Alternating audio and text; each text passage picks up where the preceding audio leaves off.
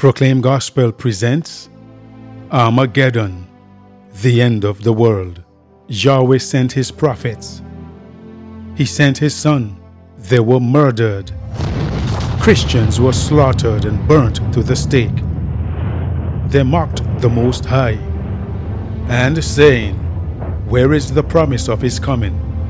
For since the fathers fell asleep, all things continue as they were from the beginning of creation.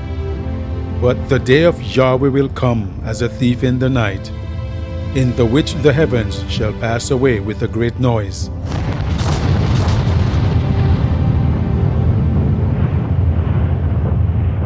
And the elements shall melt with fervent heat. The earth also and the works that are therein shall be burnt up. It's too late for repentance. It's the end of the world.